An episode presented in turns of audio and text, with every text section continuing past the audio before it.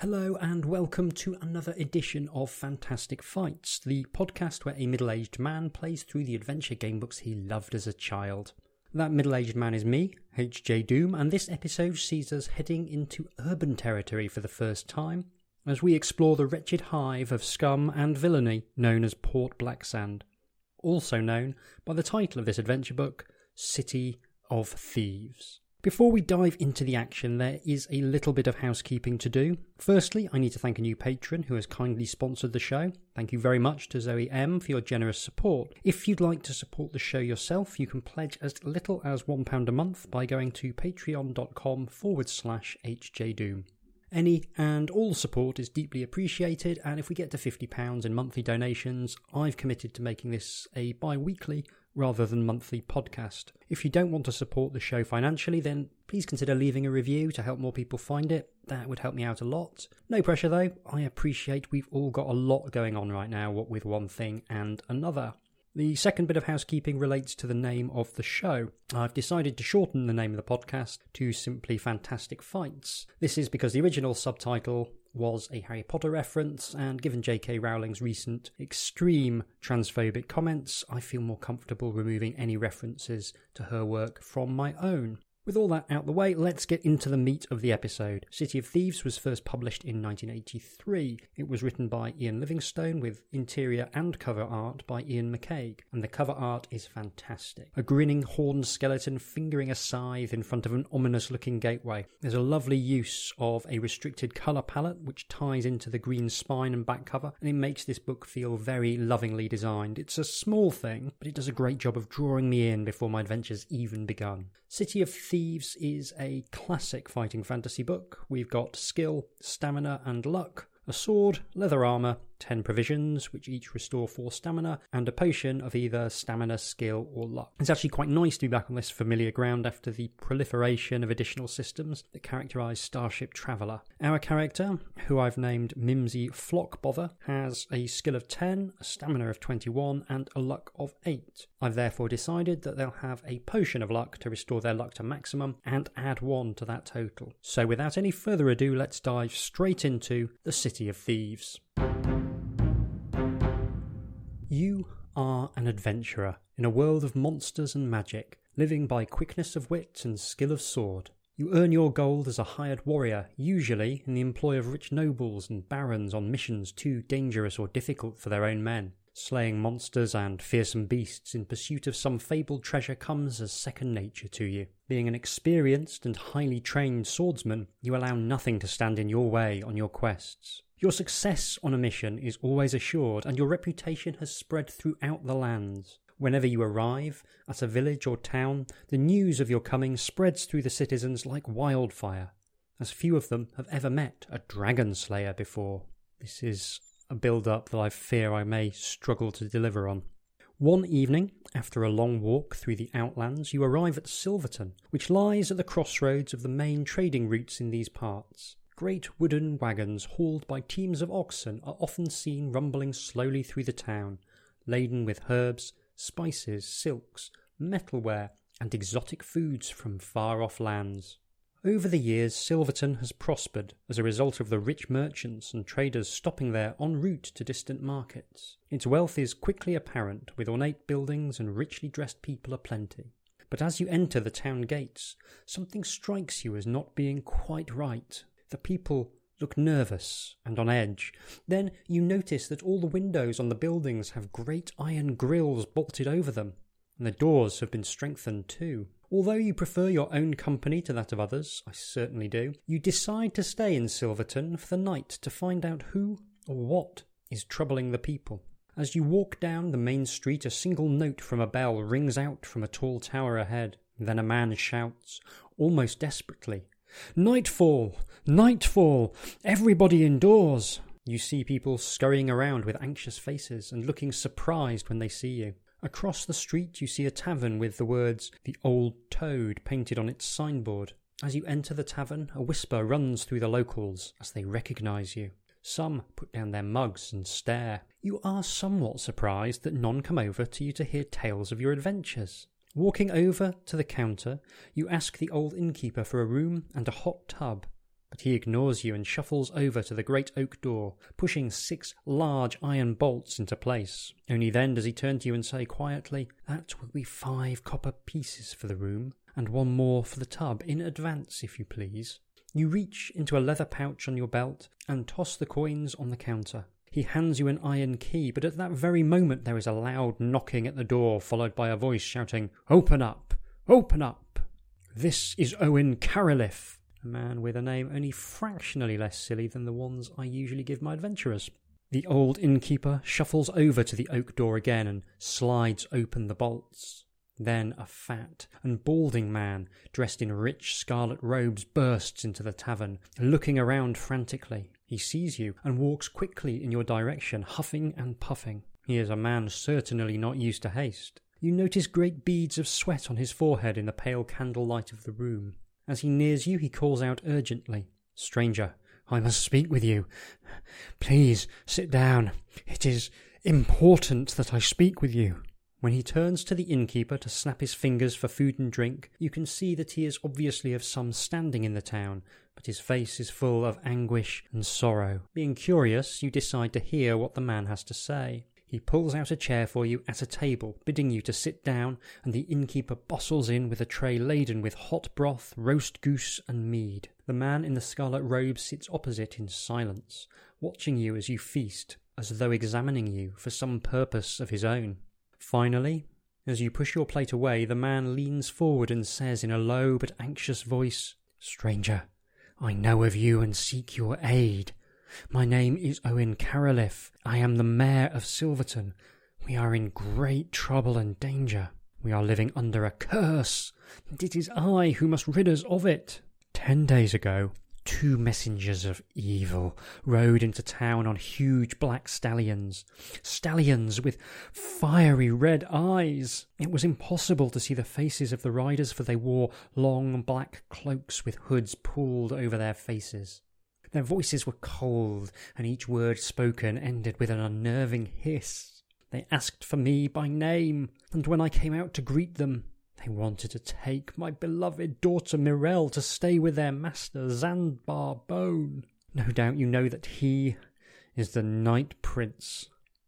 Of course, I refused their demands, and without another word, they turned and rode slowly out of town, heads down, shoulders hunched. I knew then that beneath the cloaks were hidden the skeletal and soulless bodies of spirit stalkers. Zanbar Bone always uses them as his messengers, as they will complete their mission or die in the attempt, and they do not die easily. Only a silver arrow through the heart will release these evil beings from their eternal twilight existence. Who knows what it would take to kill Zanbar Bone himself? Anyway, that same night after the spirit stalkers left, our troubles began. The Night Prince was angry and determined to harm us. Six moon dogs came, each stronger than four men, each with razor sharp fangs. They stalked through the town, entering homes through open windows and killing the poor people inside. In the morning, we counted twenty three dead. So we barred our windows and bolted our doors. Yet each night the moon dogs return, we are unable to sleep for fear that they might find a way into our homes. Some people are now talking of sending Morel to Zanbar Bone. Those whimpering traitors. I should have them flogged, but what good would that do?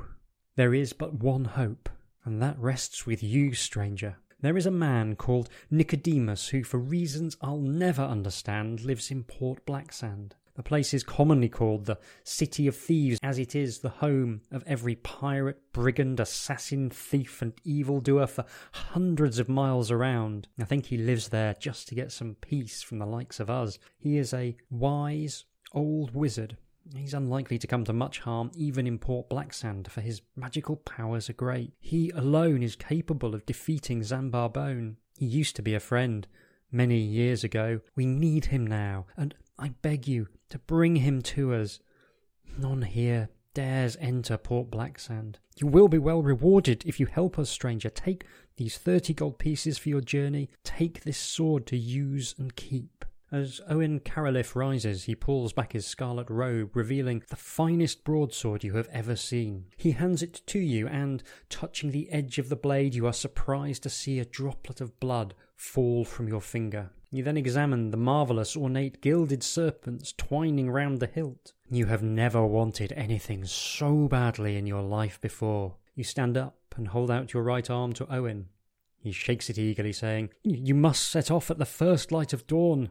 The moon dogs will be gone by then. I shall be forced to stay the night here also, so let's drink to our destiny, and may the gods be with us. For the next hour, Owen talks about your coming journey, explaining in detail how to reach Port Blacksand. Later, you gather up your backpack and furs and climb the wooden stairs to your room. You sleep uneasily despite the security afforded by your new broadsword. More than once, you are woken by the sniffing, scratching, and howling of the roaming moondogs outside. By dawn, you are already awake and dressed, determined to reach Port Blacksand quickly, to find this man Nicodemus. As you leave the tavern, a black cat scurries past your feet and you almost trip. A bad omen, perhaps? Well, that was an epic introduction, and I think there's a couple of clues in there. I do love a clue, so I'm going to remind myself that silver arrows are good for taking out spirit stalkers, and that my wonderful new sword has gilded serpents twining around the hilt. The walk to Port Blacksand takes you west some 50 miles across plains and over hills, fortunately without any harmful encounters. Eventually you reach the coast and see the high city walls surrounding Port Blacksand and the cluster of buildings projecting into the sea like an ugly black mark. Ships lie anchored in the harbour and smoke rises gently from chimneys. It looks peaceful enough, and it's only when the wind changes that you smell the decay in the breeze to remind you of the evil nature of this notorious place. Following the dusty road north along the coast to the city gates, you begin to notice fearful warnings skulls on wooden spikes, starving men in iron cages suspended from the city wall, and black flags everywhere. As you approach the main gate, a chill runs down your spine, and you instinctively grip the hilt of your broadsword for reassurance. At the gate, you are confronted by a tall guard wearing a black chainmail coat and iron helmet. There's a lovely illustration of the guard who looks a bit like Hordak out of She-Ra. He's got a big kind of skull-faced iron helm that completely covers his face, and in the background you can see all sorts of people doing weird and odd things. It's uh, really, really evocative, really evocative. The guard steps forward, barring the way with his pike, saying, Who would enter Port Blacksand uninvited? State the nature of your business, or go back the way you came. Will you? Tell him you wish to be taken to Nicodemus, tell him you wish to sell some stolen booty, or attack him quickly with your sword. City of Thieves, I'm going to go out on a limb and say that he'll be absolutely fine with the idea of selling stolen booty, and I don't think he's going to take me to Nicodemus, so we will go with the booty argument. I'm not going to attack him. That seems to be just asking for a fight that I may not need to have. You tell the guard that you wish to sell some silver chalices you stole from a tavern in Silverton, and that you will pay him a gold piece for his advice as to where to go for the best price. The guard looks at you suspiciously, saying, Let me look at these chalices in your backpack before I admit you. Oops. Will you tell him that you know the chalices are cursed and should only be examined by a mage? Try to run past the guard into the main street, or attack him quickly with your sword. I mean, when I start lying to someone, usually if I get called on it, I just tell another lie, and then another and another. So I'm going to do that. I'm going to tell him that I know the chalices are cursed. The guard frowns. It's odd because I don't think I can see it under his whole head covering helmet, but never mind. A likely story, I'm sure, but I suppose you are just the same as all the rest inside this city. You can enter at your own peril or buy my advice for three gold pieces. Do you want to head straight into the city, or do I want to buy the guard's advice? Well, I'm not one to ignore the opportunity for some advice, so we will do that. Once again, lying on top of lying comes through in a pinch. This city, he says, is ruled by Lord Azzur, and he is a mean man. When you preside over the chaotic inhabitants of Port Blacksand, you have to be mean. And he's the meanest. I should warn you that if you are found without a pass, you're as good as dead. I'd get one if I were you pretty quickly. He then makes a sweeping gesture of the arm, and you walk past him into the city. Through the main gates, you see that the rubbish filled streets of the port are narrow and cobbled. Old and decrepit buildings line them closely, with their upper stories overhanging menacingly. You may either go west down Quay Street, head north along Market Street, or go east down Clock Street. Now, I have a natural aversion in these kind of situations to going north. I always feel as though, particularly the way Ian Livingstone writes, you're more likely to be finding what you need if you go either east or west. So, I'm going to go down Key Street for no particular reason. I just quite like the idea of a street where the main business is selling keys. On the left side of the street, you see a large iron key hanging over the doorway of a small shop. A sign in the window reads J.B. Raggins, locksmith. Do you want to enter the shop or do you want to continue walking west? I would like to enter the shop. Sitting on a stool at the back of the shop is an old bespectacled dwarf. Of course there is. It's Ian Livingstone. He loves a dwarf. Uh, there's a lovely illustration of uh, J.B. Raggins at work, and he's got a lovely cat underneath his workbench, and the wall is covered in clocks and keys. It's very evocative, and he's got a, a really uh, splendid expression on his face. I mean, he, he looks like someone who's worked in tech for the last 20 years, kind of plump cheeked and bearded. Uh, sitting on the stool at the back of the shop is an old bespectacled dwarf. He's busy cutting a key on a cast iron treadle machine which squeaks and grinds noisily. You cough to get his attention, but he does not look up from his work. Finally, the machine comes to a halt and the dwarf asks you what you want. You can either ask him if he has any skeleton keys for sale, or ask him if he knows where Nicodemus lives. Tempting though a skeleton key is, I think the important thing right now is to find out where Nicodemus lives, so I'm going to ask him that. Your question produces a suspicious look on the face of the dwarf, and he raises one eyebrow. Then he says, I know Nicodemus, but what do you want of him? You may reply by telling him either that you are on a mission from Silverton and need the help of Nicodemus, or that you want to kill Nicodemus. I'm going to say I'm on a mission from Silverton and need the help of Nicodemus. I mean, I get that the City of Thieves is full of horrible murderers, but this craftsman ah, seems a decent sort. Listener, he is not a decent sort. The dwarf jumps off his stool, his face full of hatred. He calls out two names loudly, and two huge black dogs immediately appear from under a table with long fangs protruding from their slavering mouths. Raggins points a finger at you, shouting, Kill the friend of Nicodemus! And the dogs leap at you, barking wildly. You must fight them for your life one at a time. The first wolf dog, has a skill of 7 and a stamina of 7, and the second wolf dog has a skill of 7 and a stamina of 5. I am going to roll some dice. Okay, I have murdered the wolf dogs. Ah, it's weird. In real life, I'm notoriously paranoid, but as soon as I set foot into a fantasy world, I become the most trusting man in the world.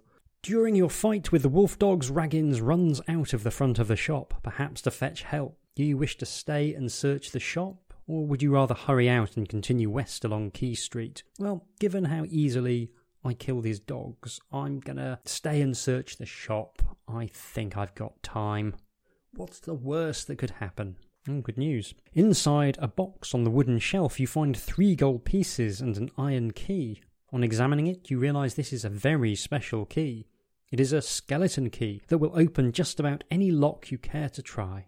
Add one luck point and leave the shop to head west. The street makes a sudden right turn and heads north. You pass a cluster of small houses and are aware of unseen people watching you walk by. Then the door to one of the houses opens and a small boy dressed in rags runs out and hands you a piece of paper. Without stopping, he runs off and disappears round the corner. The paper has a message on it which reads Arrows from six bows are pointed at you.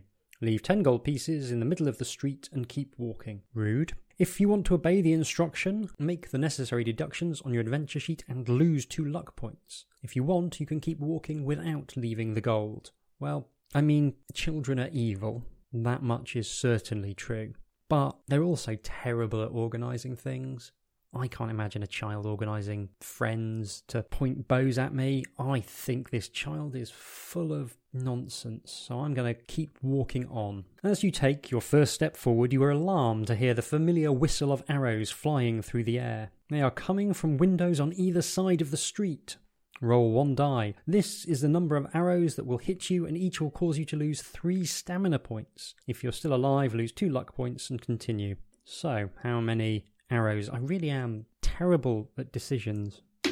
Five. Oh dear. That's 15 stamina out of my total of 19. Okay, you feel like a pincushion, and although the pain is almost unbearable, you manage to stagger on down the street. Ahead, to your right, you see the door of one of the houses opening and a little girl looking out apprehensively. She beckons you to enter the house. Do you wish to enter the house, or do you wish to continue walking north? I mean, she's got a knife, hasn't she? She's got a knife, and presumably relatives. There's going to be a stabbing. I'm going to get stabbed up. I think I will enter the house anyway because I just hate not knowing things. There could be all sorts in that house. There could be gold, treasure, or some kind of delicious pie. I can't pass up on even the slender possibility of pie, so we're going in. The little girl grabs hold of your arm and leads you into a back room. Saying nothing, she motions you to lie down on a sheepskin rug. Suddenly, you are aware of a very old man sitting opposite. He rises slowly from his rocking chair and walks over to you. You watch transfixed as he takes hold of an arrow protruding from your arm and gently pulls it free without causing you any pain. The wound made by the arrow disappears before your eyes. Other arrows are treated similarly. If you suffer more than one wound, you may restore two stamina points for each arrow pulled free by the old man. Okay, so I'm back up to 14. Then, in a slow, almost inaudible voice, he tells you that he wants the broadsword that Owen Carralif gave you in payment for the healing. You feel obliged to give him your sword, though reluctantly. In exchange, he gives you an ordinary fighting sword. Reduce your skill score by one. According to the introduction of this, I've slain at least one dragon, which seems remarkable given that so far, on the basis of this adventure, my strategy for defeating a dragon would be to walk blithely into its open mouth and then look all surprised. Quite amazed I've made it out of adolescence, to be honest. Anyway, we leave the house and we head north. While most of the houses in the street are small, cramped, and dark, you see one ahead that stands alone and is painted bright red. The door has a welcome sign hanging from it. Do you wish to enter the house, or do you prefer to keep walking? I'm going to enter the house. I mean, I'm obviously going to enter the house. Inside the house, you find yourself in a room painted red and empty, apart from a table on top of which are two glass bowls. In one, there is a small golden scorpion, and in the other lies a silver scorpion. In the far corner of the room, there are stairs that lead up to another floor. You may pick up the golden scorpion, maybe, probably not. Pick up the silver scorpion. I can't imagine a silver scorpion is any better than a gold one. Climb the stairs, or leave the house and head north. Now, it feels stupid, but I'm going to pick up the golden scorpion because I am just that guy. I am literally that guy. Inspecting the scorpion, you see that it is a brooch. Hooray. You decide to pin it to your leather tunic. It's a lucky charm. Add two luck points to your total. So I can't fight Werther down now, but I am pretty lucky. What will you do next? Do you want to pick up the silver scorpion, ignore it and climb the stairs, or leave the house? I'm going to push my luck and I'm going to take the silver scorpion as well. I'm going to assume it's also a brooch and not just a scorpion. I mean, it'd be a bit weird, wouldn't it? I'm saying to someone, Where's my uh, scorpion shaped brooch? Oh, I left it in the jar next to the jar of scorpions I also have. No, I think this is going to be a brooch. Inspecting the scorpion, you see that it is a brooch. You decide to pin it onto your leather tunic. The brooch has magic healing properties. After any battle, the brooch will immediately restore one stamina point to your total. Do I now want to climb the stairs or leave the house? I'm going to push my luck still further by climbing the stairs. The stairs lead into a small room, again painted red. Sitting at a table is a strange creature, with a long snout and deep red, scaly skin. From its jaws protrude rows of sharp teeth, and a long pink tongue quickly darts out in between them. The creature looks up and stares at you. Are you wearing a scorpion brooch? I mean, I am. I think this might go somewhat badly. There's uh, again another lovely characterful illustration, and the scaly creature is sort of sat gazing at some jewels. And it looks like, I would say, a dragon that's really let itself go. It's just not been taking care of itself. It's a, it's a really evocative, kind of uh, grubby looking image of a dragon like creature. Still, let's find out how this creature treats people who burst in wearing its possessions. The creature is outraged that you've stolen one of its brooches. In fact, I've stolen two. It jumps up and you notice smoke curling from its nostrils as its fury mounts. Suddenly, a blast of fire shoots from its jaw. It moves towards you with outstretched claws. The blast misses you, but you must fight the creature. It is called a lizardine or a lizardine, if you prefer. It has a skill of 8 and a stamina of 8. As well as following the usual rules of battle, throw one die every attack round for the lizardine's fiery breath. On a roll of a 1, 2, or 3, it burns you for an additional stamina point.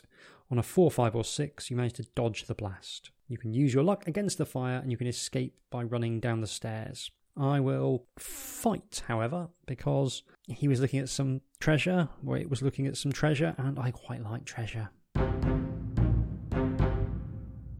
Okay, I won the fight, but I did get set on fire to a certain extent, to quite a large extent. Between the claws and the being set on fire, I was reduced to eight stamina points. So I've taken the opportunity to eat two portions of provisions because nothing restores your strength when you've been set on fire like a cheese sandwich. And I've therefore returned my stamina to 16. On top of the Lizardine's table, you find four gold pieces and a scorpion brooch made of copper. If you wish to pick up the brooch and pin it to your tunic, you can. If you'd rather just take the gold, go back down the stairs and leave the house heading north. In for a penny, in for a pound. I think I'll look quite the Jim Dandy with my three brooches, all shaped like scorpions, pinned to my tunic, so that's what I'm going to do.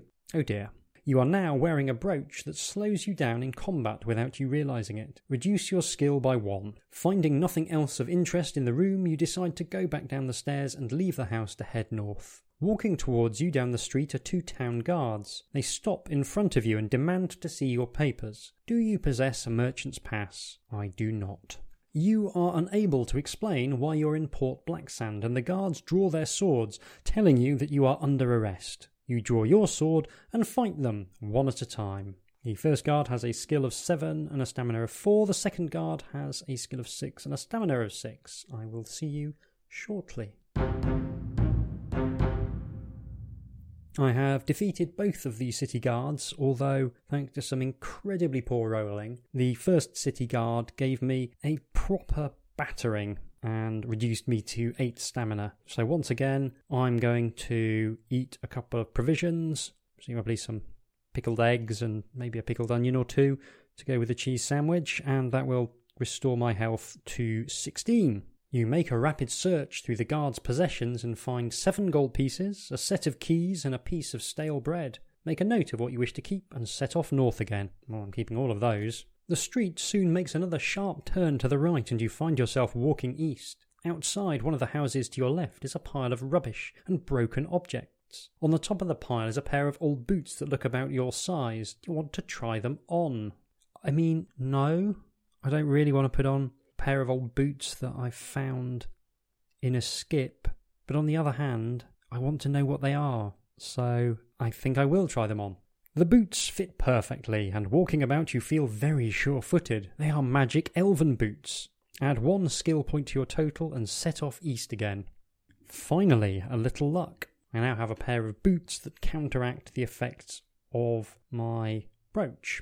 So that's nice. You arrive at a four way junction in the street. The street continuing east changes its name to Clock Street, and the street running north and south is called Market Street. Looking north, you see a crowd of people walking up the street, cheering loudly and waving their arms in the air. You decide to follow them. As you catch up with the chanting crowd, you can see that they are carrying eggs and rotten tomatoes. Soon the street opens out into a large market square.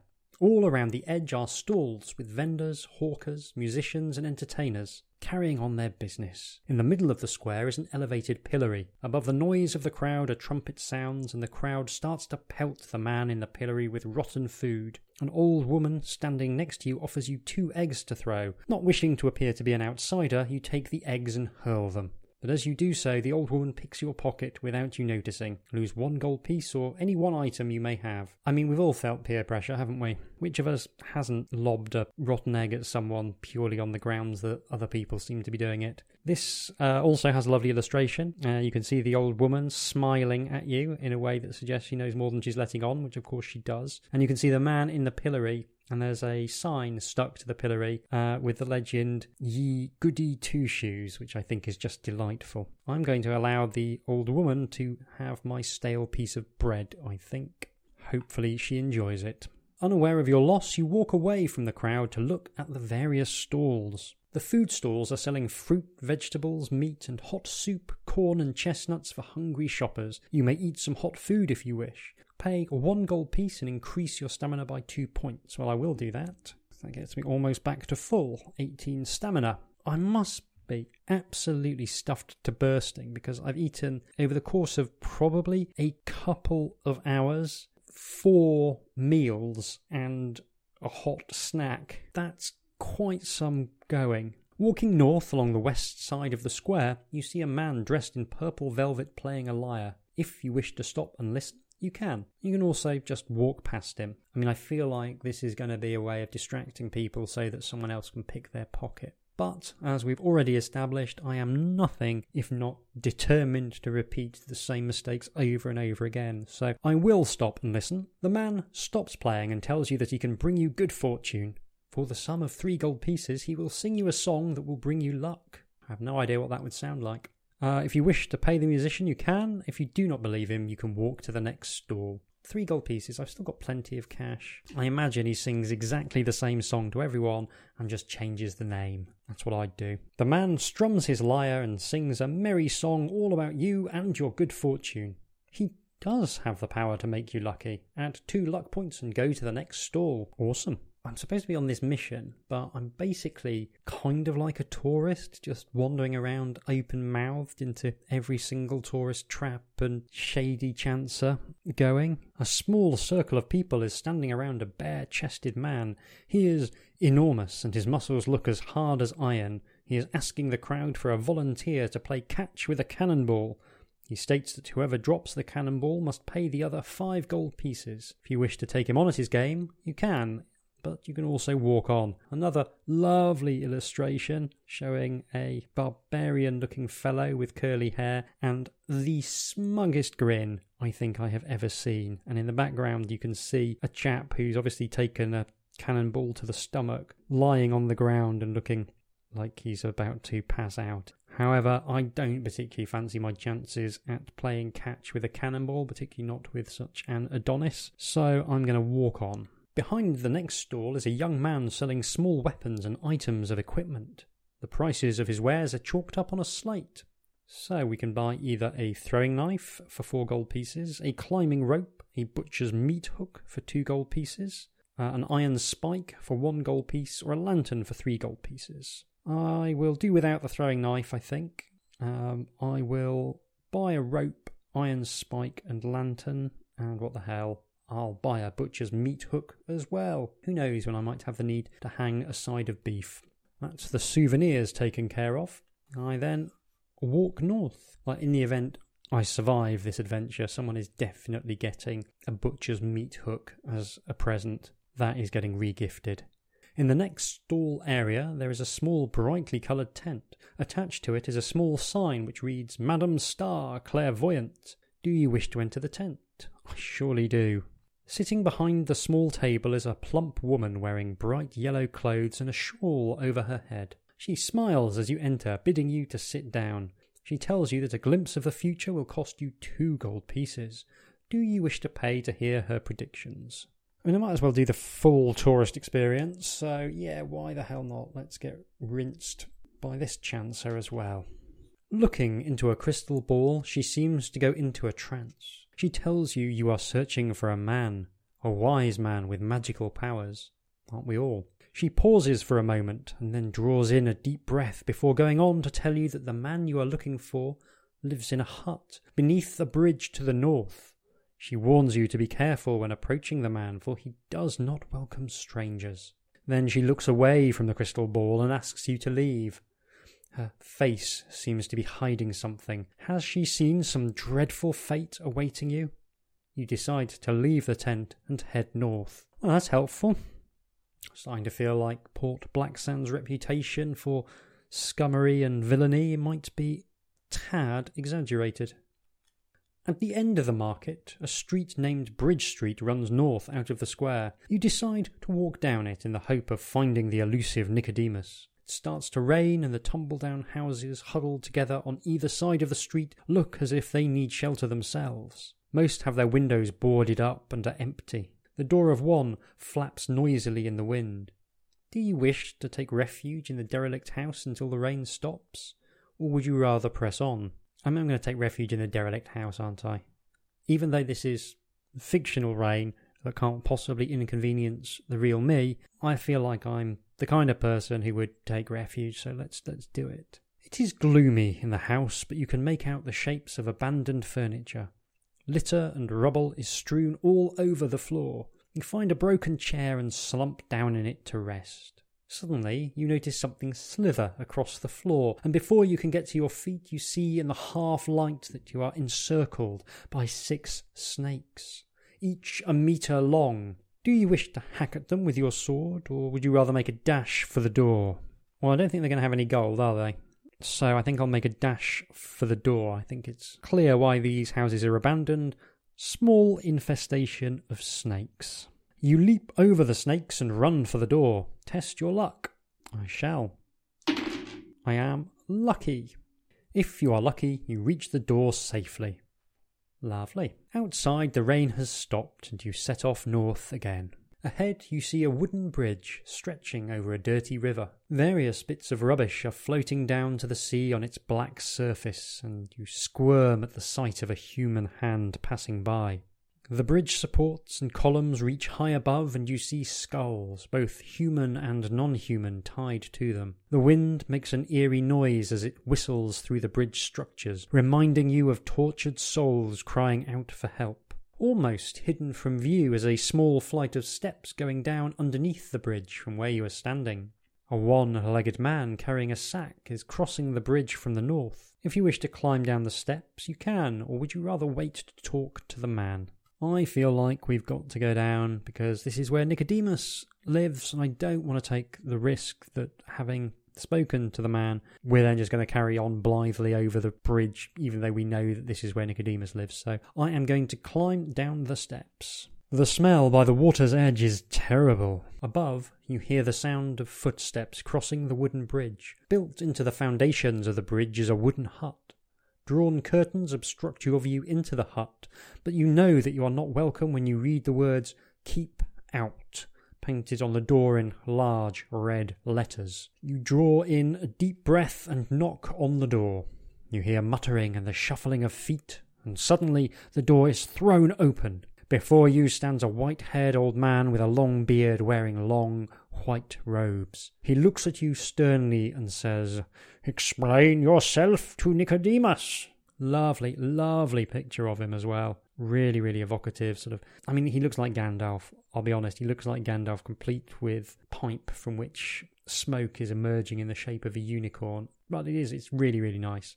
So he says, "Explain yourself, Nicodemus."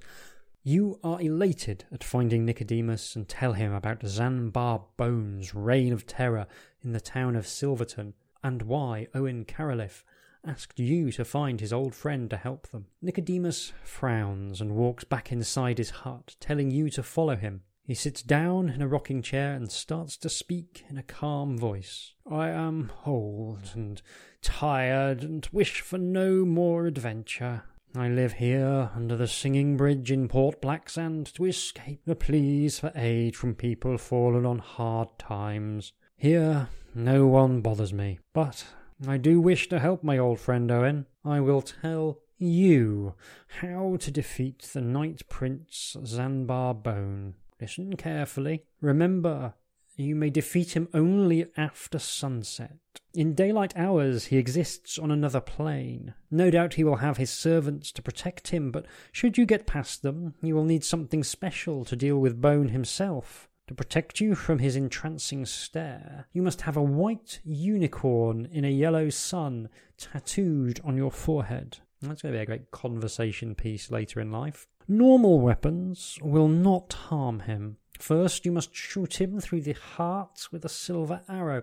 This will paralyze him, but not kill him. Then, you must quickly rub the ground compound of black pearl, hag's hair, and a lotus flower in his open eyes. With luck, he will decay before you in seconds. If your arrow misses, I'm afraid you will die the moment he touches you. The items for the compound can all be found in Port Blacksand. If you search hard enough, I regret I cannot accompany you.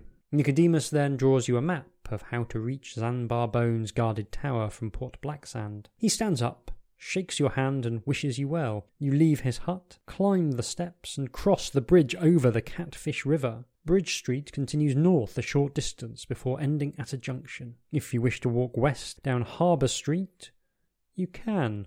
If you wish to turn east down Candle Street, you can do that too. If I need a very silly tattoo on my forehead, no less, I'm guessing that the place to find that will be where there are some sailors. So I'm going to go down Harbour Street. You pass a beggar in the street. He is sitting in the gutter and holds an empty tin in his hand. If you wish to toss a gold piece into his tin, you can. If you would rather walk past him, you can do that too. They say you shouldn't give money to beggars because they'll spend it on drugs and alcohol, but that's kind of what I do with money, so it's a bit churlish to take issue with someone else doing exactly the same thing, so I will toss him a gold piece. The beggar tips his hat in gratitude and mumbles a few words.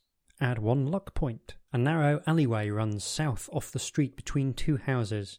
Do you wish to walk down the alleyway or would you rather continue along Harbour Street? I will walk down the alleyway, of course. Why would I do anything else? Ahead, the alleyway is strewn with rubbish and discarded possessions. Suddenly, you hear growling and you see movement among the rubbish. You draw your sword just in time as two wild dogs, each a metre and a half long, leap at you.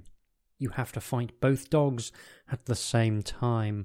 First dog has a skill of four, as does the second, and one has four stamina and one has three. Both dogs will make a separate attack on you in each attack round, but you must choose which of the two you will fight. Attack your chosen dog as in a normal battle, and against the other you will throw for your attack strength in the normal way, but you will not wound it if your attack strength is greater. You just count this as though you've defended yourself against its bite. If its attack strength is greater, it will wound you as normal. I hope that's clear. Let's get to it. I have won the battle without taking a single scratch. Do you have any of Mrs. Pipe's golden flowers? I do not. I will be wondering what Mrs. Pipe's golden flowers will do right up to the end of this adventure when I will doubtless go back and check. As it is, we just go onwards. There is nothing to be found in the alleyway, so you return to Harbour Street and turn left. Ahead, you hear the noisy clatter of galloping hooves on cobblestones. You hear the noise of wooden wheels and the urging voice, followed by the crack of a whip. Someone is rapidly approaching in a horse drawn carriage. Do you wish to see who it is, or would you rather hide out of sight behind a barrel and watch the carriage pass by? I don't trust poshos. I'm going to hide behind a barrel. The carriage thunders by, and you see its driver urging on the four horses as though his life depended upon it. As the noise of the carriage fades into the distance, you step out onto the street and continue west. The street gradually starts to run downhill. The houses end at a tavern called the Black Lobster, and the street opens out into a quayside. A stone jetty runs out to sea, and tied to it is an old galleon. It is flying the skull and crossbones and is probably one of the many pirate ships that anchor in Port Blacksand to offload their booty. Harbour Street turns to the right at the jetty and runs north parallel to the shore as far as you can see. If you wish to walk down to the jetty to climb on board the ship, you can. If you wish to walk north up Harbour Street, you can do that too. Okay, So I'm going to go and investigate the pirate ship purely because I need a black pearl, and the first Pirates of the Caribbean film was subtitled The Curse of the Black Pearl. So, yeah, that's what I'm going to do for the most spurious of reasons. A rope ladder hangs down from the stern of the ship to the jetty. There is also a gangplank leading up to the side of the ship. If you wish to board the ship by climbing the rope ladder, you can. If you wish to walk straight up the gangplank, you can do that too. I'm up to no good, so I'm going up the rope ladder. You reach the top of the ladder and peer over the handrail to survey the ship's deck. There are two large masts rising into the air from the deck, wooden boxes, barrels, and coils of rope lie all around, and one of the ship's crew stands on guard at the top of the gangplank. In the centre of the deck, there is a small cabin with an open door. Through the door, you see stairs leading down to the lower decks. If you wish to inspect any of the wooden boxes and barrels, you will have to deal with the guard. If you wish, you may creep along the deck to the stairs. Well, I think we're going to be creeping. The stairs lead down into the ship's cargo hold. It is empty. Opposite you, a corridor leads from the hold to two closed doors. You walk along the corridor and listen at the doors. From the door on your left, you hear loud snoring. From the door on your right, you hear nothing. Do you wish to open the door on the left or the right? So, uh, yes, let's go for the one that doesn't have loud snoring coming from it first. Nice to see that we're back to our old technique of listening at doors, first pioneered in the Warlock of Firetop Mountain. The door opens into a small room in the centre of which stands a steaming tub of hot water. If you wish to hide behind the door inside the room to see who is about to take a bath, you can. Would you rather close the door? I mean, I feel a bit dirty doing it, but I guess I'm going to see who comes in to take a bath. After a few minutes, you hear footsteps coming down the corridor. The door opens, and a man walks into the room wearing nothing but a towel round his fat stomach. As you watch, he drops the towel and lowers himself gently into the tub with a loud sigh. Do you wish to surprise him by drawing your sword and uttering a loud hum, or would you rather creep out of the room back into the corridor while he submerges himself? I will uh, make myself known, I think. It's fractionally the gentlemanly thing to do. You tell the worried bather that despite your hatred for pirates, you will not harm him if he cooperates with you. You ask him if he has any of the items that you are searching for, but he replies that as captain of a pirate ship, he does not need such things. You press the blade of your sword against his fat neck to make sure he is not lying. He looks terrified and assures you he is telling the truth. Then he says, But I do know where you can get a silver arrow. Ben Borryman, the silversmith, will make anything in silver at a price. You'll find him in Clark Street. Making a mental note of the information, I apologise for the voice. Making a mental note of the information, you leave the shivering captain alone in his room, locking the door behind you. You can either open the other door if you've not already done so, or leave the ship and continue your search of Port Blacksand by walking north up Harbour Street. So, we're going to check out the other room. Asleep in their bunks are three pirates. Their room is small and contains only clothing and a few personal possessions. It looks as if the pirates have been drinking and gambling. Shocking behaviour. There is an uncorked bottle of rum, a mug, and a pack of cards on top of the barrel in the centre of the room. You see that one of the pirates is wearing a small leather pouch around his neck. Do you wish to try and creep up to cut it loose, or would you rather close the door again and not take any risks? Rather delightfully, the slumbering pirate appears to be clutching a furry rabbit in one hand, which I think is just delightful, but not so delightful as to prevent me from ripping off whatever he's got in his leather pouch. So that's what I'm going to do go for the leather pouch. Test your luck. I am lucky. You tiptoe quietly out of the room and close the door. In the corridor, you open the pouch and find six black pearls. Add two luck points. Well, this is exciting. If you have not already done so, you may open the other door or leave the ship to continue your search of Port Blacksand by walking north up Harbour Street. So we have a black. We have, oh, we have six black pearls. The street runs north along the quayside for a few hundred metres before arriving at a junction. If you wish to continue north up Harbour Street, you can, or do you wish to walk east along Clog Street? Well, the pirate captain told us that there was a silversmith in Clog Street, so that's where we're going. Clog Street is very narrow and lined with terraced cottages and the occasional shop. To your left, you see what looks like a small boy lying face down on the cobblestones, groaning loudly. A hood is pulled over his head, and you cannot see his face. A wooden hoop and stick lie by his side. Do you wish to stop to help? Or would you rather walk on?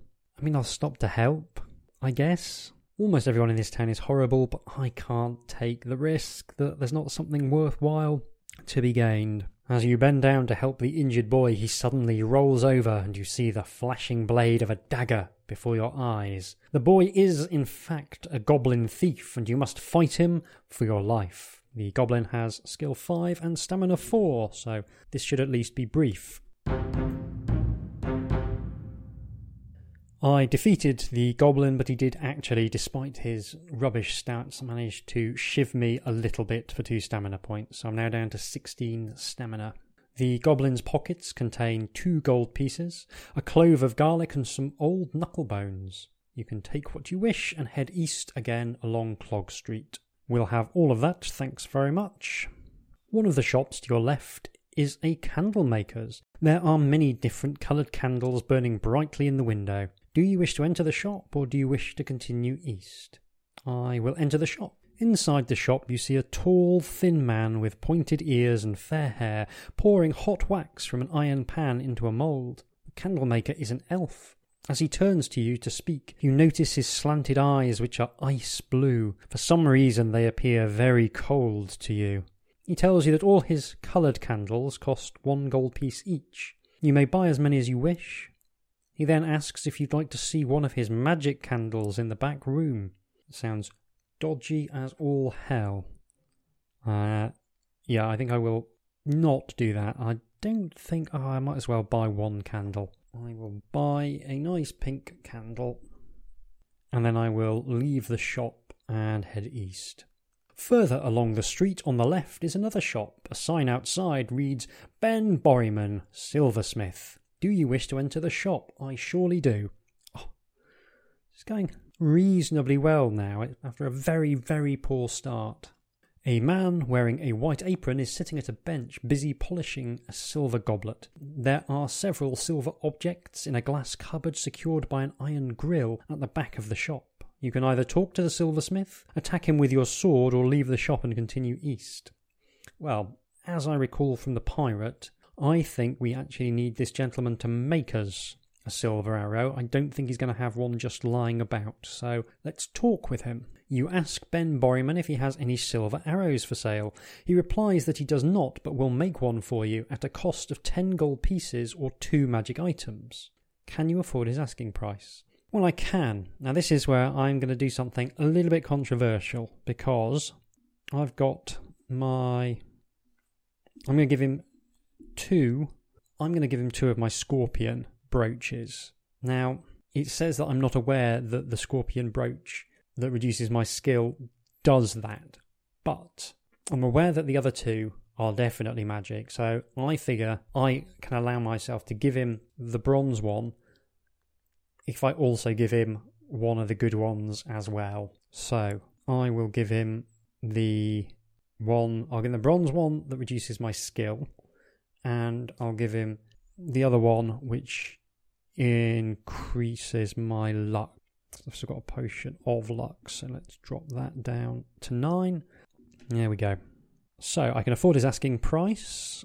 You pay the silversmith and wait patiently while he makes a silver arrow for you. Finally, he presents you with it and assures you that it will be completely accurate in flight. You thank him for his trouble and leave his shop. Outside, you set off east once again. Hmm. Tower Street or Stable Street? I still need hag hair and lotus flower. I'll go to Stable Street. As you walk warily down the narrow cobbled street, you are suddenly confronted by a little old man who dashes out of one of the houses. He pulls a dirty bottle out of a canvas bag.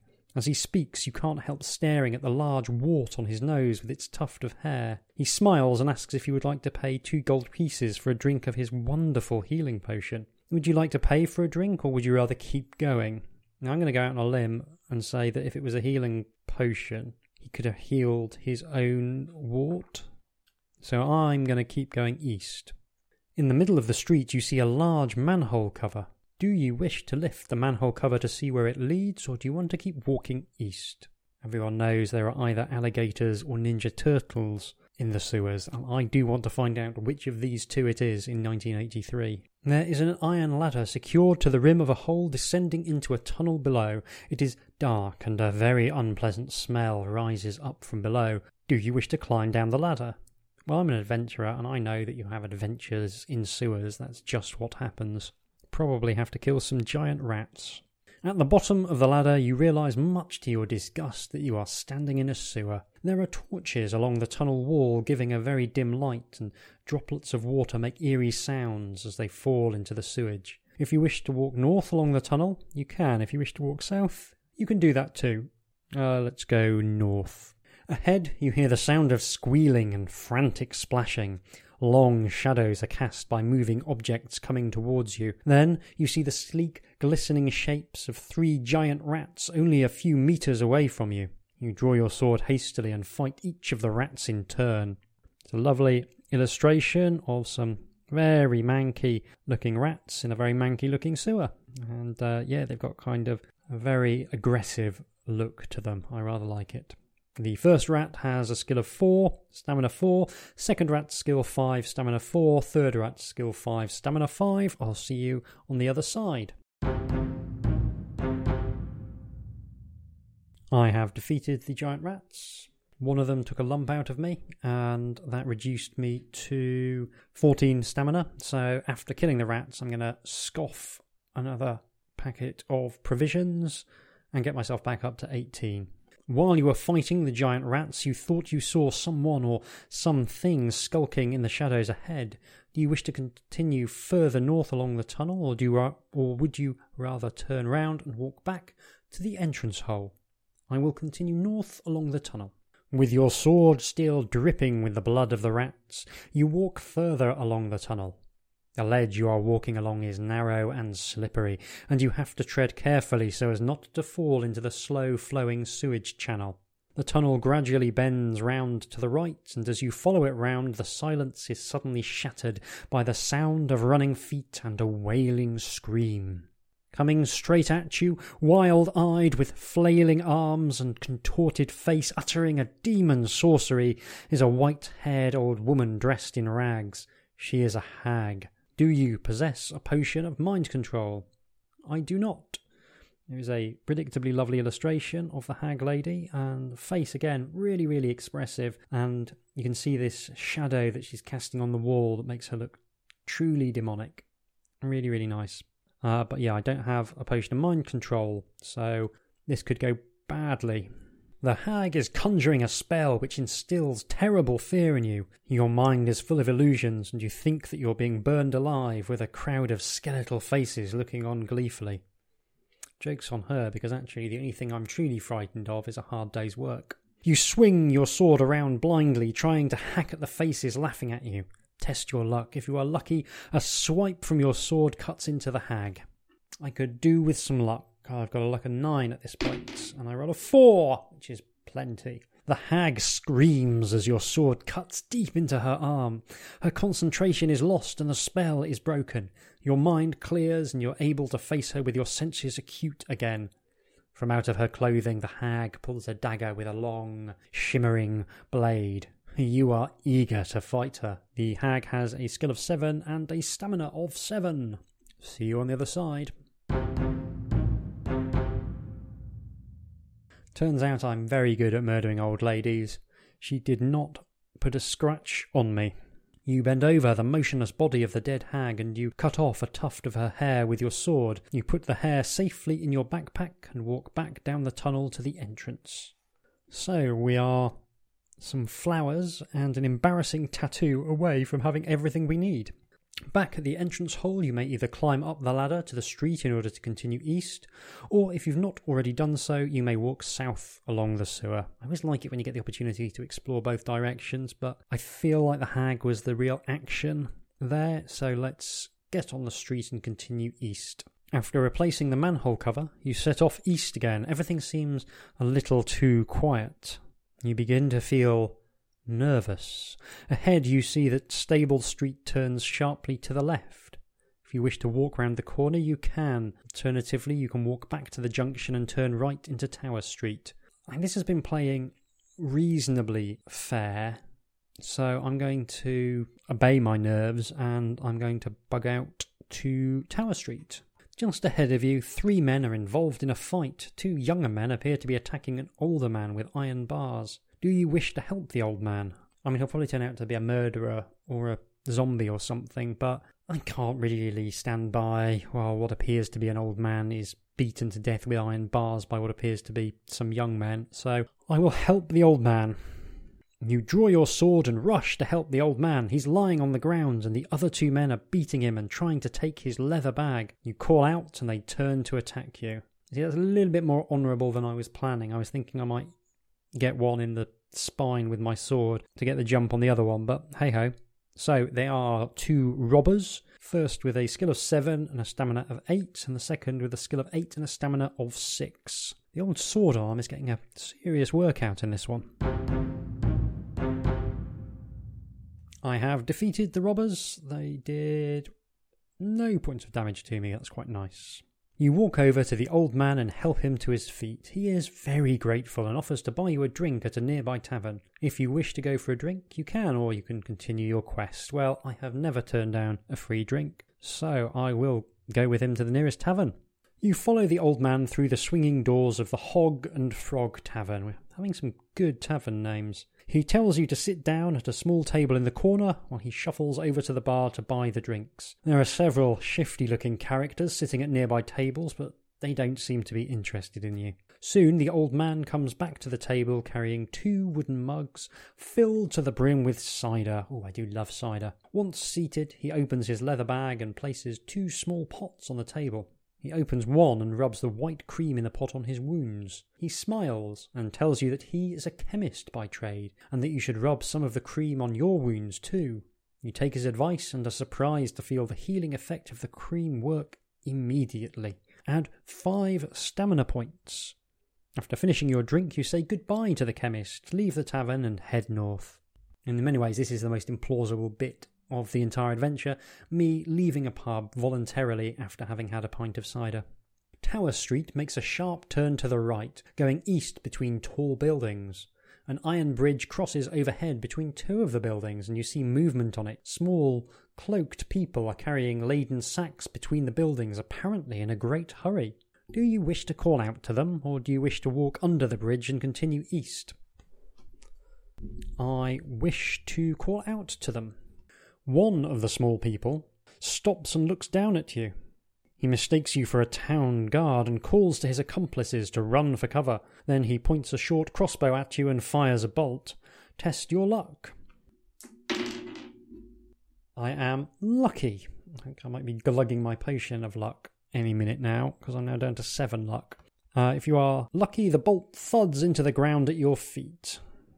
The little man with the crossbow curses before running into the building on your left. There does not seem to be an easy way to catch him, so you walk under the bridge and continue east. Tower Street soon ends at a junction where it meets Stable Street running north and south. You decide to go north. To your left, you see a large wooden barn set back from the houses. Two horses are tied on a post outside the barn, and smoke rises from a crooked chimney on top of its low, flat roof. If you wish to walk through the barn doors, you can. If you would rather continue north, you can do that too. What could possibly be dangerous inside a barn except for horses? See, horses are evil, evil creatures. Can't trust them an inch, but I'm, I'm going to risk the wrath of horses and I'm going to enter the barn. You soon realise you are in a stable when you see a large bare chested man wearing a grubby white apron, busy at work at an open fire. He takes a red hot iron bar from the fire with his gloved hand and starts to hammer it into the shape of a horseshoe on his anvil. Sweat pours from his brow as he toils with the hammer. Will you make conversation with the blacksmith? Attack him with your sword or leave him to his labours? I will make conversation. The blacksmith removes his gloves and wipes his hand on the apron before asking you what you want. You answer by asking if he makes anything besides horseshoes. He replies that in his spare time he enjoys making chainmail coats. In fact, it's become quite a profitable sideline of his, especially in a place like Port Blacksand. He tells you in great detail of the skill and labour that goes into making one, and finally inquires if you are interested in buying one. They're not cheap. If you wish to pay 20 gold pieces for a chainmail coat, you can. If you wish to leave the stables without buying a coat, you can do that too. Oh, I want a chainmail coat. I do want a chainmail coat, but oh, still need a tattoo and a lotus flower, so I think I will have to take a pass on this occasion. So we leave the stable and turn to go north. Coming towards you as fast as he is able is a man in tattered rags with a ball and chain attached to his leg. He is exhausted and collapses into your arms. His face is dirty and unshaven. With great difficulty he manages to speak, saying, Please, cut me free. The town guards are not far behind me. I've been locked in a dungeon for two years, but I managed to tunnel my way out. I was robbed and unable to pay my taxes, so Lord Azzur, he ordered I should be jailed for five years. Please help me. Further up the street, you hear shouting voices, and then armed men come into view. Do you want to cut through his chains with your sword or hand him over to the town guards? Like the town guards so far have actually been pretty much on the up and up, so I think I might just hand him over. The guards are pleased that you have caught their wanted man. They tell you that he is an escaped murderer. The chief guard hands you five gold pieces, saying, Here's your reward, but you won't be getting another one. He won't escape again. You watch for a short while as they lead the shouting murderer away before continuing north along Stable Street. I've made a succession of genuinely quite good decisions in the last little bit. So I now have 29 gold pieces, that's nice. On the right hand side, the houses are separated from the street by a wooden fence with shrubs, trees, bushes, and flowers behind it. There is a turnstile in the middle of the fence, by the side of which is a sign reading public gardens. Entry fee one gold piece. You want to go into the gardens or do you want to keep on walking? Well, I guess if I'm going to find lotus flowers anywhere, it's going to be in gardens, so I'm going to go and have a look at those. Now down to 28 gold pieces. You place the coin in the slot and walk through the turnstile. Although the flowers and shrubs are not outstanding, you're nevertheless surprised that such a place exists in Port Blacksand. The gardens are not very large, extending back some 60 metres to where some homes back onto them. There are two paths to follow, one of which runs around the edge of the gardens, and one that leads directly into the centre, where there is some topiary. Each shrub has been cut into the shape of an animal. You decide to take a closer look. The path leads into a small paved area surrounded by the animal shaped shrubs. In the middle, there is a stone plinth on which sits a large earthen bowl containing lotus flowers. There is a painted sign which reads, Do not pick the flowers. The gardener is nowhere to be seen, and there's nobody else about. Do you wish to risk picking one of the flowers? Or would you rather leave the gardens and continue north? I think I will risk picking one of the flowers. As soon as you pluck one of the flowers, you hear the noise of rustling leaves. Three of the animal shaped hedges have uprooted themselves and are closing in on you. Do you have a ring of fire? I do not. You draw your sword to defend yourself against the advancing leaf beasts. They all attack you at once, seemingly trying to crush and smother you. Treat the leaf beasts as a single creature. And it's got a skill of six and a stamina of six. After defeating the leaf beasts, you run back to the turnstile, still clutching the lotus, and make your getaway into Stable Street. Doing well, I am actually going to glug my potion of luck to get myself up to luck 9. Because I just remembered I did need to do that. We seem to be getting to the business end of the adventure. I think I'm going to need all the luck I can get from here on in. But I do now have that lotus flower, so I am one embarrassing tattoo away from saving the world. The street ends at a junction with Mill Street, which runs east and west along the city wall. Looking east, you see a group of town guards marching towards you, and you decide to walk quickly west along Mill Street. On your left, you see a narrow lane ahead, and you see a young lad coming towards you, pushing a barrow laden with fruit. Do you wish to walk down the lane, or do you wish to buy some fruit from the barrow boy? I will walk down the lane. I'm still very hale and hearty. I don't need any fruit. The lane ends at a small shop. On the glass paned door is a sign Jimmy Quick Tint, best tattooist in town. A tiny bell rings as you push the door open, and a fat man wearing purple silks smiles in greeting. You are surprised to see that his arms, hands, feet, and even his face are completely covered in colourful tattoos. I mean, not desperately surprising for a tattoo artist to have a whole bunch of tattoos. A nice illustration of him. He looks uh, yeah, sort of uh, very much a man who might enjoy a pint of real ale, I think. The tattooist grins and says, Practice what you preach. You tell him that you require a yellow sun to be tattooed on your forehead with a white unicorn at the centre of it. He replies that it is a simple task, but it will cost ten gold pieces. Can you afford his high price? I can, but if I'd bought the chainmail, I would not be able to afford it, so hooray for me down to 18 gold pieces. He takes the money and motions you to sit down on a wooden stool. After a long and painful process of repeatedly pricking your forehead with a sharp needle, he applies the indelible inks. You look into a mirror on the wall and find your new appearance somewhat strange. You shrug your shoulders and leave the shop. You then walk back up the lane and turn left into Mill Street. So, by my reckoning, we've got everything we need. This is an exciting, exciting moment. Walking towards you along the street are two huge guards wearing the black uniform of Lord Azzur. As they get closer, you can see that they are trolls, brutal mercenaries employed by Azzur as Imperial elite guards. To your right, there is a tree which reaches almost to the top of the city wall. If you want to risk walking past the trolls, you can. If you wish to climb the tree in order to get over the wall, you can do that too. Uh, the illustration of the trolls makes them look like, yeah, quite fearsome looking creatures, but also they've got that kind of job's worth expression. They look as though they'd be pernickety in the extreme when it comes to enforcing petty rules and regulations. So I will try and climb the tree. The trolls see what you are doing and run towards the tree. You are forced to leave your shield behind, lose one skill point. After climbing quickly up the tree, you realise that you must jump a distance of two metres between the branch and the top of the wall. If you're wearing a chainmail coat, you will have to take it off in order to jump safely across to the wall. Below, you see the two trolls running round the tree, waving their swords at you. There's no alternative but to jump. Well, good job I didn't buy the chainmail a second time.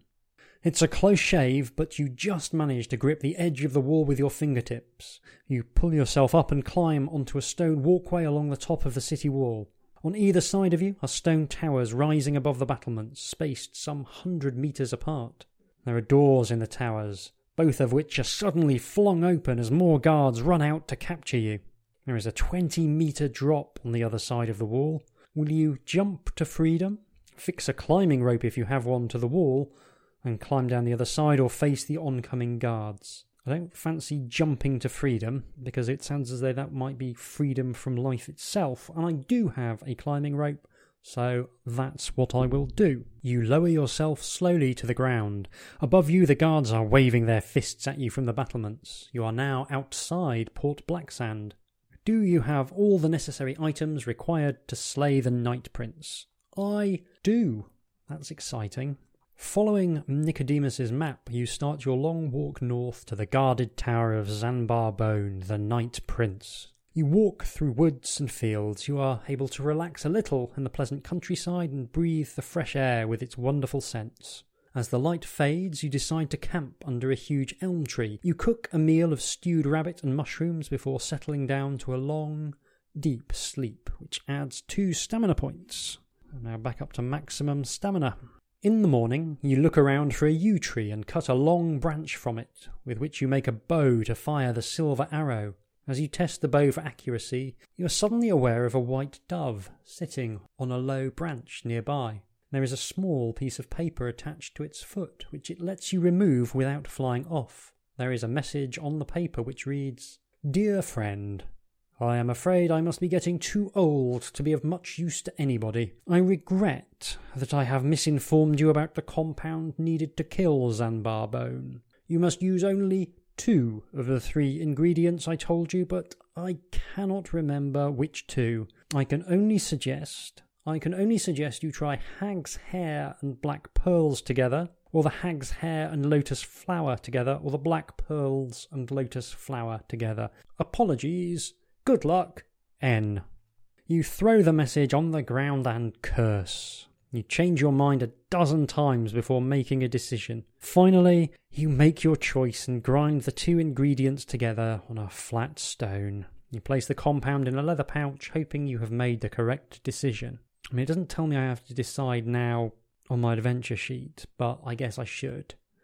I will go for the most expensive items, by which I mean the black pearls and the lotus flowers. Those are the ones that were the most tricky to acquire acquire. So I feel like those are going to be the ones with the best chance of success. You set off again, but it is not long before your surroundings become less welcoming. The trees are twisted and stunted, and there are no birds to be heard. You must be approaching the domain of the Night Prince. Suddenly to your left you hear rustling and grunting in the bushes. It is a wandering monster which has been attracted by your scent. Roll one die and consult the table below to see what creature has appeared. Fight this creature as usual. So, uh, we can have either an orc, a giant snake, a wolf, a pygmy, an ape man, or a cave troll. Let's see what we get. We get an ape man who has a skill of 7 and a stamina of 6. See you on the other side. I defeated the ape man. Quite nice to have a, a wandering monster table. That's proper old school D and Ding. That is. Is that the first one we've had since Warlock of Firetop Mountain? I think it might be. I took two stamina points of damage from the ape man, and I've also eaten a provisions because I feel like we're so close to the end that I don't want to risk not being able to get through the encounters for lack of stamina. So I'm I'm I'm stuffing myself full of sausage rolls and packets of uh, cheese and onion crisps in order to uh, make sure that I'm in the very best of health for the fight to come. If you fought the ape man, turn. Oh, hello. Did you fight the ape man? I surely did. You notice that the ape man's left hand is curled into a fist. You prise open the fingers and find a tiny gold trinket in the shape of an owl. It is a magic talisman which will allow you to see in the dark. You place the owl carefully in your pocket and continue your journey. Has this book really hidden what might be a genuinely necessary item behind the random monster table? Because that is a cruel trick if that's the case. You walk all day until you reach the hill shown on Nicodemus's map upon which the Night Prince's tower stands. All is quiet, and there's an unpleasant smell of decay in the air. Shadows start to creep along the ground as the moon rises into the night sky, and you see the foreboding silhouetted shape of Zanbar Bone's tower pointing up into the sky like a black finger. You check all your possessions before drawing your sword and marching towards the arched wooden door. Suddenly, you hear a shrill howl and swing round to see two pairs of eyes staring at you. They belong to Moondogs, Zanbar Bones, trained killer hounds. Fight them one at a time. So these are the Moondogs we heard so much about in the lengthy opening sequence. The first Moondog has a skill of 9 and a stamina of 10. Second has a skill of 11 and a stamina of 9. I have a current skill of 9, so this could be tricky. This could be tricky this could be the end of the adventure, and I, I will be so gutted if I can't make it through this because I've come so close. Okay, I did manage to defeat the Moondogs. Uh, they did quite a lot of damage to me, but I've just stuffed myself with cake and sweets from my provisions, and I'm now back up to full stamina. Running low on provisions, but this seems like as good a time as any to use them. I've got two provisions left should I need them. Uh, I also used a point of luck to finish off the second Moondog because it had an odd number of stamina, and that seemed sensible. But yeah, I have made it through. Oh, I'm so excited, so excited. You wipe blood from your sword and walk to the wooden door. You try the handle, but it is locked. Do you have a skeleton key? I do indeed. This is genuinely very exciting. The key fits the lock, which clicks open as you turn it. You open the door and enter a beautiful marble floored hallway. On three of the four walls hang portraits of evil looking men and women, but on the far wall hang two iron shields. The crest on one is a tower, and on the other, a unicorn. A spiral staircase leads up from the centre of the hallway to a floor above. I'm going to work on the principle that the shield with the unicorn is the right one to take because I've got a big stupid tattoo of a unicorn on my face. So we will take the shield with the unicorn crest. The shield was taken from a goodly knight who died at the hands of Zanbar Bone. It was forged with good magic. Add one skill point. My skill has been so up and down this adventure. Back to a skill of 10.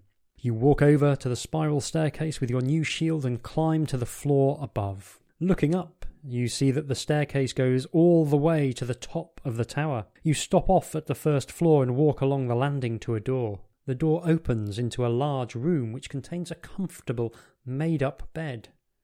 If you wish to lock the door and go to sleep for the night, you can, or if you wish to explore the tower further, you can do that too. Well, we were told, way back when, that we could only defeat Zanbar Bone at night, and this is clearly a comfortably made up trap designed to ensnare the very tired and the not terribly bright. So I am only one of those things. I've got plenty of energy at the moment, so I will explore the tower further. You walk quietly back to the staircase and climb up to the second floor. Again, there is a door at the end of the landing. Do you wish to open the door? I mean, the smart thing to do would be to continue climbing up the tower, but you know me by now, listeners. You know if there's one thing I can't resist, it is a door. So I'm going to go through the door and hope for the best. You walk into a lavishly furnished room containing objets d'art and curios. Standing before you is a young woman dressed in a black silk gown. This is like one of the only two women we've seen so far. She has long black hair and bright red lips. She smiles and motions you to sit down in one of the armchairs. You refuse to sit down, only too aware that she is one of Zanbar Bone's servants. She walks towards you open armed as though she is about to embrace you, and when she smiles again, you see two fang like teeth, which can only belong to a vampire. Do you have any garlic? Do have some garlic. Amazingly enough. I'm pushing my luck so, so hard at this point, and it's still kinda coming off.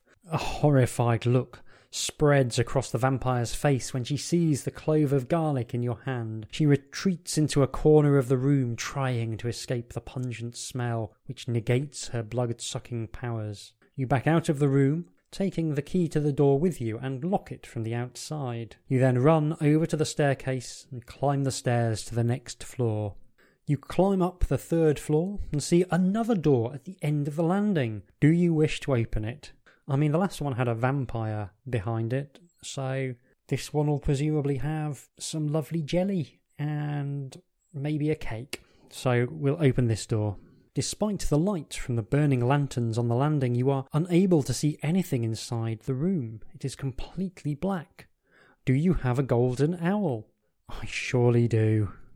Holding the golden owl in your hand, you are able to see into the pitch black room. Just in time, you notice the tripwire across the doorway at your feet and a large crossbow pointing at you at the opposite wall. There is nothing else in the room. I mean, who could have foreseen that every single room in this lair of diabolical evil would be filled with traps and bad things? I think I might just have to let the next one go. I have pushed my luck so, so far. On the next floor, there are two doors adjacent to one another on the landing. One is painted white and the other black. Suddenly, a voice calls out from nowhere saying, Oh, foolish adventurer, why do you even consider it a remote possibility that you can defeat me, the almighty Zanbar Bone? I am following your every move, but you do not know where I am. Will you open the white door, the black door, or carry on up the stairs?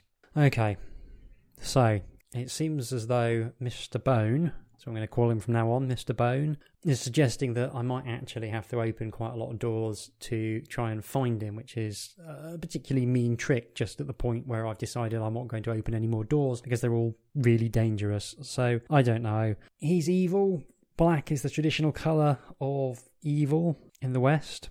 So yeah, I guess I open the black door and see if that's his room. You open the door and enter a room which is adorned with macabre objects and paintings. A black cat is sitting in front of a table covered in black cloth. Two black candles are burning on either side of a mirror on the far wall. On the table lies an open chest containing a golden skull.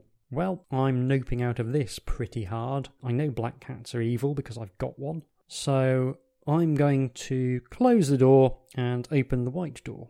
You enter a room which is very dark and very cold. The walls and floor are made of rough stone, and the room is empty except for a decorated sarcophagus. There is a strong, musty smell in the air. Do you want to open the sarcophagus? I mean, no, but also yes. Oh, I, I can't imagine Zanbar Bones hiding in a sarcophagus. I imagine there's a mummy hiding in the sarcophagus. So I'm just going to turn around and walk outside. Outside on the landing, you may either enter the black door, which we've done, or walk back to the stairs to climb up to the next floor. I guess we push onwards. On the next landing, there is a door with a black tower carved in ebony attached to it. There's also a black suit of armour standing outside the door. Do you want to inspect the suit of armour? Open the door or carry on up the stairs? I'm going to investigate the suit of armour and I'll be really, really cross if it comes to life. There is a battle axe held in the iron plated glove of the armour. Do you wish to take the battle axe? I mean, it's black armour with my incredibly simplistic system of going things that are painted black in this setting are bad. I'm not going to do that. I'm going to do the alternative, which is pushing the suit of armour onto the floor to make sure it's not booby trapped. The suit of armour breaks up as it crashes onto the floor. It is no threat to you, and you may either open the door in front of you or walk back to the staircase and climb up to the next floor. Well, the door's got the tower on, That sounds like it might just be Zanbar Bone's bedroom. I'll go inside and see if Mr. Bone is at home. The room you enter is full of debris and rotting food. Standing in the middle of all the mess are two men wearing tattered clothing. They have hollow eyes and vacant expressions. On seeing you, they pick up wooden sticks and advance towards you. If you wish to back out of the room and shut them in, you can. If you wish to attack them, you can do that too. Again, if I don't have to fight them, I'm not going to fight them. This is. Oh, my heart is genuinely racing. Yeah, I'll, I'll leave them to it. You walk quickly over to the staircase and climb up to the next floor. The staircase ends at a door. You turn the handle slowly, and the door opens. Much to your surprise, it opens into air. You walk outside onto the flat roof of the tower. Suddenly you are aware of movement in the sky and look up to see two large birds in the moonlight with long beaks and talons swooping down on you. There is no time to run for cover, and you must fight the Death Hawks. Which sounds like it's going to be really bad, but the first Death Hawk has a skill of 4 and a stamina of 5, and the second a skill of 4 and a stamina of 4. So I will see you on the other side. Yup, stabbed those birds up, but good. No damage taken. You sit down to rest and plan what to do next. As you slump down on the cold stone floor, you inadvertently knock over a glass jar you hadn't seen which rolls against the wall and shatters. From the broken jar, a small man, some fifteen centimetres high, steps out and walks over to you. He looks up at you with his hands on his hips. In a barely audible voice, he says, Thank you very much. I've been trapped in that infernal jar for the last hundred years. Now, how can I repay you? If you want to ask the whereabouts of Zanbar Bone, you can do that. If you wish to ask if he can heal some of your wounds, you can do that do, I will ask him for the whereabouts of Zanbar Bone. The tiny man smiles and says, Ah, well, if that's all you want, that's simple enough. He's on the fourth floor in the room with the black door. Then he waves his arms at you and disappears in a small puff of smoke. You stand up and walk back down the stairs to the floor where there are two doors adjacent to each other on the landing. You breathe in deeply and turn the handle of the black door. So, my incredibly simplistic idea was bang on the money. I just lacked the courage of my convictions. Not for the first time. So, once again, you open the door and enter a room which is adorned with macabre objects and paintings. A black cat is sitting in front of a table covered in black cloth. Two black candles are burning on either side of a mirror on the far wall. On the table lies an open chest containing a golden skull. I guess I now have to walk over to the chest. Yes, I do. Because I've tried the other options. Are you wearing the ring of the golden eye? I'm not. As you reach the chest, it disappears before your eyes. You hear laughter behind you and suddenly see in the mirror the hideous reflection of a black robed skeleton with green, translucent eyes, wearing a golden crown on its skull. You spin round, but it's too late. Zanbar Bone's, skeletal fingers are touching your flesh and are draining your life away. You are now one of his undead servants. So close, so close, so near and yet so far. There was an entire other object which I needed in order to be able to defeat Zanbar Bone. Oh, I can't believe it. I can't believe I came so close and failed at the last hurdle, more or less. Oh, so once again, we're left waiting for our first legitimate win. That means our adventure is over. And I will be spending the next couple of hours working my way through City of Thieves on my own again to see where that Ring of the Golden Eye actually comes from. Join me in a couple of moments when I'll be giving you my last thoughts on City of Thieves, uh, a book I have hugely, hugely enjoyed playing. I think that is not a spoiler. See you in a moment. So, that was City of Thieves, and I have to say I might have a new favourite fighting fantasy book after that playthrough. While I'm disappointed that I fell at the final hurdle, that seems to be a fairly typical experience for me, I had a lovely time exploring such a rich and dynamic feeling setting.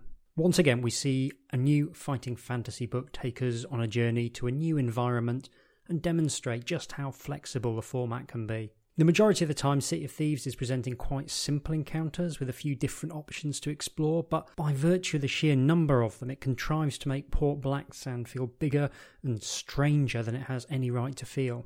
I think the first reason City of Thieves works so well for me is that it's really well written, and the artwork is perfectly married to the tone. Despite Port Blacksand being on many levels a harrowing place to spend time, filled with murderers, cheats, near do wells, and weird misfit monsters, there's a rambunctious, almost Hogarthian tone to both the writing and to Iain McCaig's art. The people feel distinctly alive and earthy.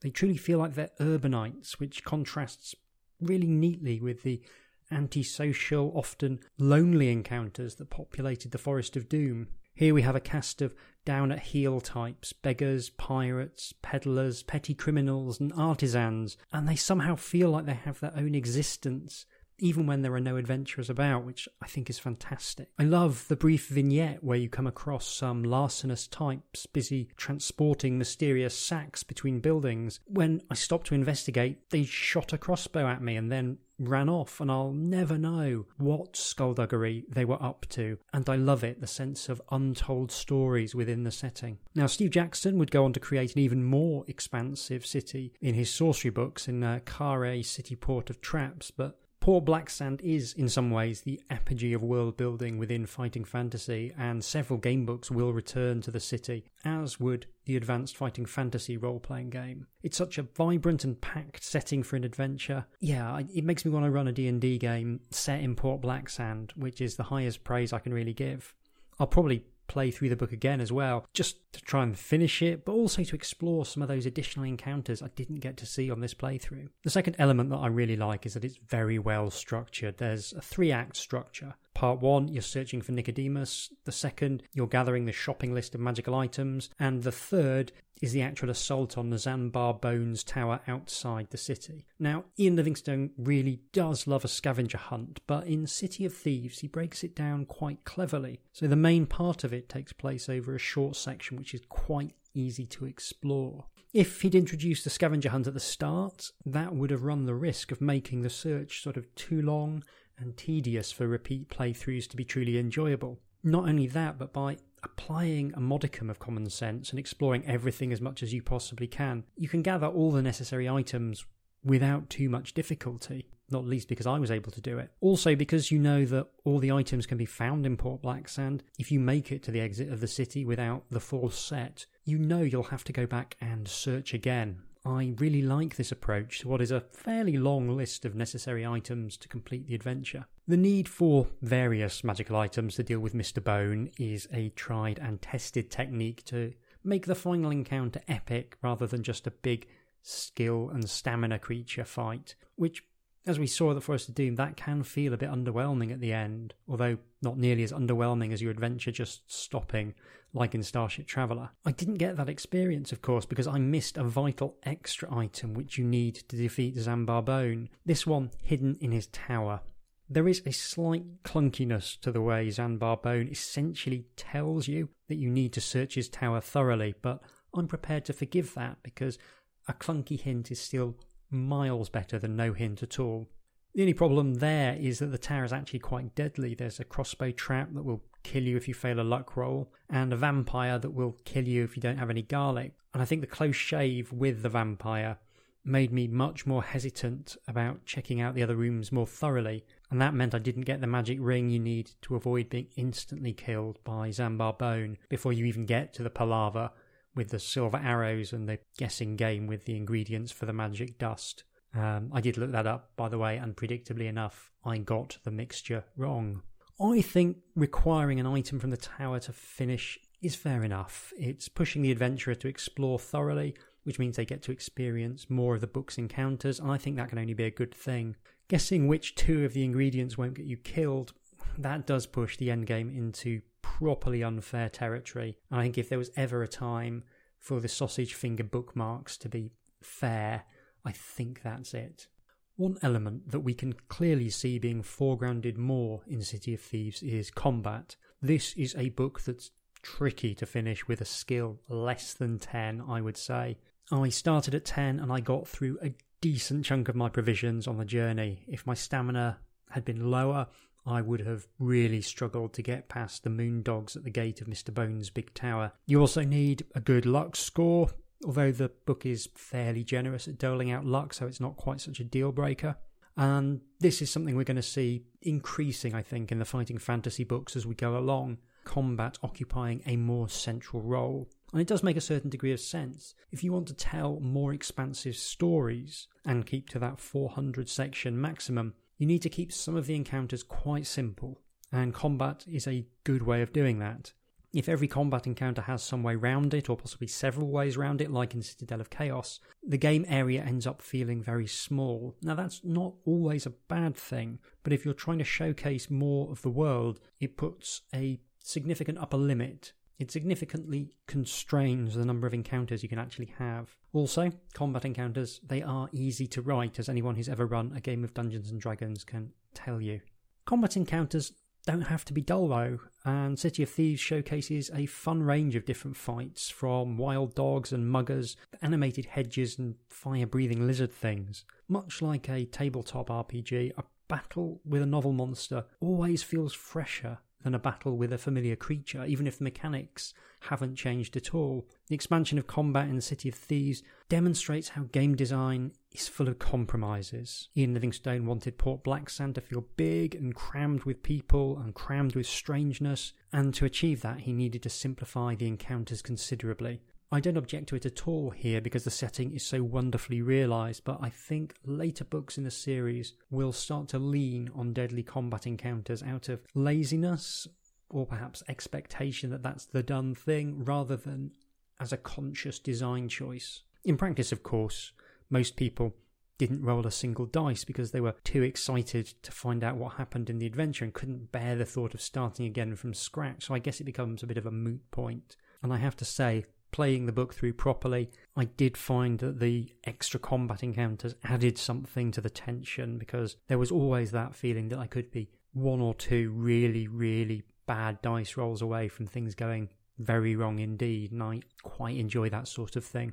So, summary City of Thieves, I think, is absolutely great. I had a blast playing through it, and I hope you enjoyed playing along with me at home. If you want to get in touch with the show, you can email me at hjdoomretrofun, all one word, at gmail.com, or follow me on Twitter at hjdoom. Join me again next time as we embark on the most infamous dungeon in fighting fantasy history, because we'll be tackling the lethal Death Trap Dungeon. Thanks for listening. Take care.